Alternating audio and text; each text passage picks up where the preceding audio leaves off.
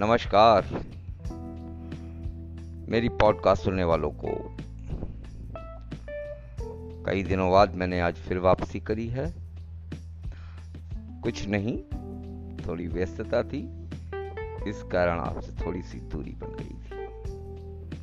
लीजिए, मैं हाजिर हूँ। अपने नए प्रारूप के अनुसार, सबसे पहले क्या कहूँ क्या कहूँ क्या कहूँ? जी हाँ। सबसे पहले मैं कहना चाहूँगा एक शेर। जी हाँ।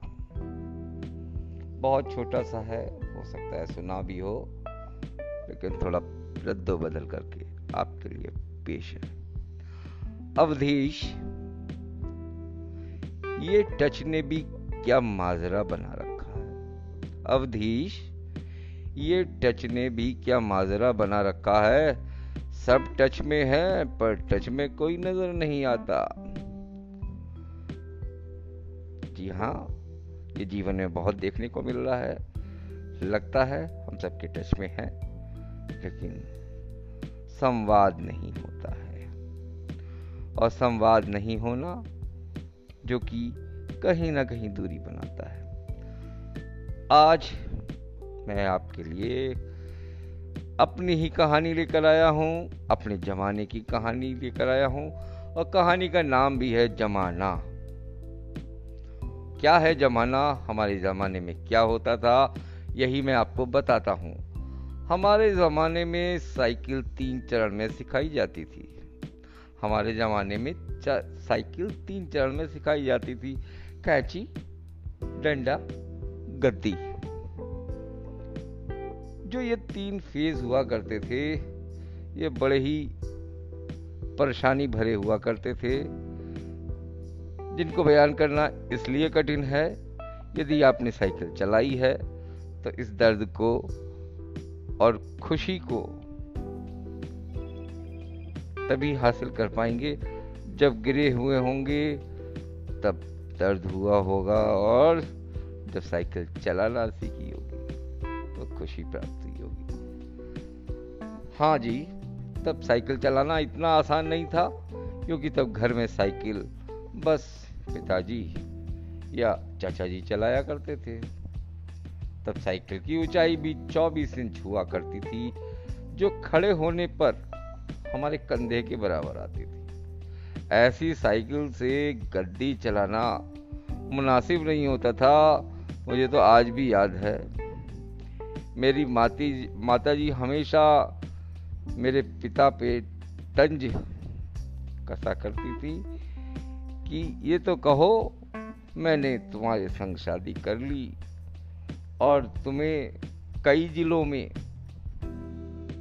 ऐसी लड़की नहीं मिलती जिसके पिता दहेज में साइकिल देते।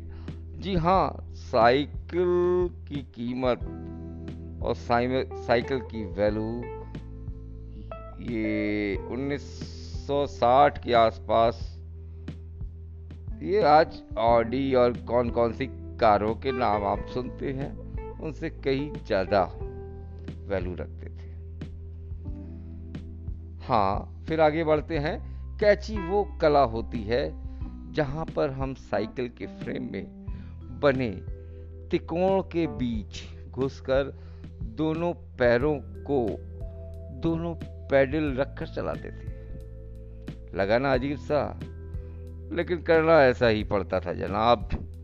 और जब हम ऐसे चलाते थे तो अपना सीना तान कर टेढ़ा होकर हैंडल के पीछे से चेहरा बाहर निकाल लेते थे। और क्लिंग क्लिंग क्लिंग करके घंटी इसलिए बजाते थे ताकि लोग बाग देख सकें कि ये लड़का क्या साइकिल चला रहा है। आज की पीढ़ी इस एडवेंचर से महरूम है। उन्हें नहीं पता आठ दस साल की उम्र में 24 इंच की साइकिल चलाना हवाई जहाज़ उड़ाने जैसा होता था। हमने ना जाने कितना दफे अपने घुटने मुँह तोड़वाए। और गजब की बात तो ये है, तब दर्द भी नहीं होता था। गिरने के बाद चारों तरफ़ देखकर चुपचाप खड़े हो जाते थे और अपना हाफ़ पैंट झाड़ पूछ कर उठ जाते थे। अब तकनीकी ने बहुत तरक्की कर ली है। पाँच साल के होते ही बच्चे साइकिल चलाने लगते हैं, वो भी बिना गिरे। दो फीट की साइकिल आ गई है और अमीरों के बच्चे तो अब सीधी गाड़ी चलाते हैं जनाब। छोटी छोटी बाइक उपलब्ध है बाज़ार में और कुछ तो जानवरों की शेप में भी गाड़ियाँ उपलब्ध मगर आज के बच्चे नहीं समझ पाएँगे उस छोटी सी उम्र में बड़ी साइकिल पर संतुलन बनाना जीवन की पहली सीख होती थी। जिम्मेदारियों की पहली कड़ी होती थी, जहाँ आपको ये ज़िम्मेदारी दे दी जाती थी, अब आप गेहूँ पुसाने लायक हो गए हैं और अपनी ज़िम्मेदारी संभाली है। इधर से चक्की तक साइकिल ढकेलते हुए जाइए और उधर से कैची चलाते हुए घर वापस आ जाइए। और यकीन मानिए, इस ज़िम्मेदारी को निभाने में क्या खुशी और क्या मज़ा आया करता था। वो भी गजब का होता था। और ये भी सच है कि हमारी, हमारे बाद कैची प्रथा विलुप्त हो गई। और मैंने पिछले दसियों साल में किसी को भी कैची साइकिल चलाते हुए नहीं देखा। हम लोगों की दुनिया में आखिरी पीढ़ी है जिसने साइकिल चलाना तीन चरणों में सीखा। पहला चरण, कैंची, डंडा और गद्दी। हम वो आखिरी पीढ़ी है जिन्होंने कई बार मिट्टी के घरों में बैठकर परियों और राजाओं की कहानी सुनी। कभी हमारे दादा, कभी हमारी दादी, कभी नाना, कभी नानी। ये भी देखे हुए जमाना गुजर गया। ज़मीन पर बैठकर खाना खाना और प्लेट में सुड़प सुड़प कर चाय पीना। बस यादें बन के रह गया है। हम वो आखिरी लोग हैं जिन्होंने बचपन में मोहल्ले के मैदानों में अपने दोस्तों के साथ परंपरागत खेल, आका छुपी छुपा छुपी जिसे बोलते हैं, गिल्ली डंडा खो खो, कबड्डी और क्या मज़ा आया करता था। कंचे खेलने में जब टोटी नाक घिस, मीन्स कोहनी से कभी कंचों को ढकेलना,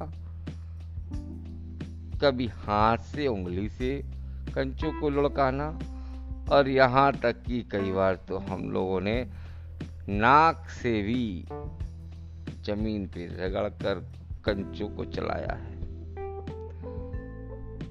हम तो वो आखिरी पीढ़ी है जिन्होंने बचपन में मोहल्ले के मैदानों में अपने दोस्तों के साथ परंपरागत खेल खेले ही हैं। इसके अलावा कम बल्ब कम लाइट मतलब कम रोशनी के बल्ब की, जो कि पीली रोशनी के हुआ करते थे, ना कि आज की तरह सफ़ेद, उस रोशनी में अपना होमवर्क पूरा किया है। और रात रात भर नॉवल पढ़ा है। जी हाँ हम वही पीढ़ी के लोग हैं जिन्होंने अपनों के लिए अपने जज्बात खतों में आदान प्रदान किए। हम ही वो आखिरी पीढ़ी के लोग हैं, जिन्होंने केल, कूलर, एसी या हीटर के बिना भी अपना जीवन बड़ी खुशी से गुजारा है। हम वो आखिरी लोग ज़रूर हैं, जो अक्सर अपने छोटे बालों में सरसों का खूब सारा तेल लगाकर स्कूल और शादियों में चले जाया करते थे। चाहे खुश हम हों या ना हो, जैसे घर पे तैयार कर दिया, लिए और निकल पड़े, शादी ब्याह का आनंद लेने। जी हाँ ये वही आखिरी पीढ़ी जिन्होंने स्याही वाला दवात का पेन से कॉपी, किताबें, कपड़े, हाथ जीप नाक खूब नीले पीले किए और क्या हमने टीचर से मार खाई है? कभी। एक फिटा पैमाने से। कभी थप्पड़ से, कभी घूसे से। अब तो ये भी गुजरे जमाने की बात। है हम अपने बारे में क्या बताएँ? जो मोहल्ले के बुज़ुर्ग को देखते थे, ते नुक्कड़ से भागकर सीधे घर पर आ जाया करते थे। और क्या बताएँ, गोदरेज साबुन की गोल डिब्बी से साबुन लगाकर सेब बनाई है, गुड़ की चाय पी है। काफ़ी समय हुआ फिर उसके बाद काला लल आ, काला दंत मंजन लाल दंत मंजन और कॉलगेट और जाने क्या क्या हम लोगों ने नहीं किया। हम निश्चित ही वो लोग हैं जिन्होंने चांदनी रात में रेडियो पर बीबीसी की खबरें। Vividh Bharati All India Radio और बिनाका जैसे प्रोग्राम सुने। हम ही वो लोग हैं जब हम सब शाम होते ही छत पर पानी का छिड़काव किया करते थे। उसके बाद सफ़ेद चादरें बिछाकर सोते थे। कूलर और एसी उसके सामने क्या आनंद देते जितना वो आनंद हम लोगों ने दिया है। उसके बाद एक स्टैंड वाला पंखा सब के लिए हुआ करता था, जो सबको हवा देता था। सुबह सूरज निकलने के बाद बिल्कुल ढीठ बने, पड़े रहते थे, सोते रहते थे। वो सब दौर गुजर गया बीच का। चादरें अब नहीं बिछा करती। डब्बों जैसे कमरों में कूलर एसी के सामने रात होती है, दिन गुजरते हैं। क्या बताएँ? अपने जमाने की वो बातें। जिन्होंने वो खूबसूरत रिश्ते और उनकी मिठास बांटने वाले लोग देखे हैं, जो लगातार कम होते चले गए अब तो लोग जितना पढ़ लिख रहे हैं, उतना ही, उतनी ही खुदगर्जी बेमुरबती अनिश्चितता, अकेलापन व निराशा में खोते जा रहे हैं। हम ही वो खुशनसीब लोग हैं जिन्होंने रिश्तों की मिठास महसूस की। अपने माँ बाप की बात मानी और बच्चों की भी मान रहे हैं। स्मरणीय पल हैं जो मैंने बिताए, वही मात्र आपको बताए। सुनने के लिए आभार के सिवा मैं क्या कहूँगा? जाते जाते आपसे एक गुजारिश ज़रूर करूँगा। अपनी जान को बचाना है तो रात में मसाला और तंबाकू नहीं खाना है। इसी प्रकार सुनते रहिए मेरी प्यार भरी पॉडकास्ट। शुभ रात्रि सब खैर